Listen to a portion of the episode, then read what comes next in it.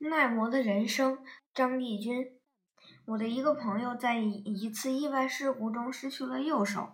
炎炎夏日里，我到他的小书屋去选书。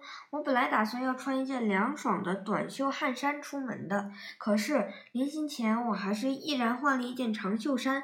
我忘不了2年前他在酷暑时节穿一件长袖衫对我说，我今生再也无福穿短袖汗衫了的悲苦神情。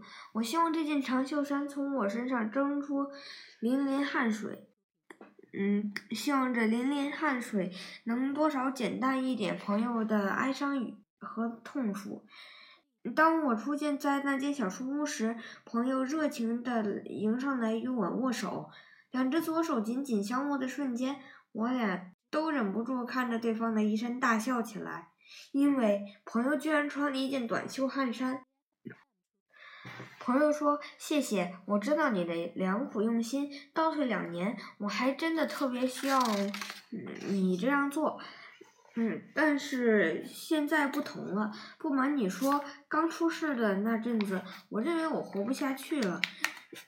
我说什么也接受不了没有右手的残酷现实。我笨拙的穿衣，歪歪扭扭的写字，刮胡子的时候把脸刮得鲜血淋漓，上厕所都十分不便。我哭，我闹，我摔东西，我把脑袋踢得不溜光来发泄。后来我就劝自己别像那只手了，行不？瞧瞧人家古人多么豁达，满嘴的牙齿都掉光了，却说口中无爱，咀嚼欲见。一个叫达克顿的外国人曾以为除了双目失明以外可以忍受生活上的任何打击，可他在60岁的时候却真的双目失明了。这时候他说，原来失明也是可以忍受的呀，人可以忍受一切不幸，即使所有器官都丧失知觉，我也能在心灵中继续活着。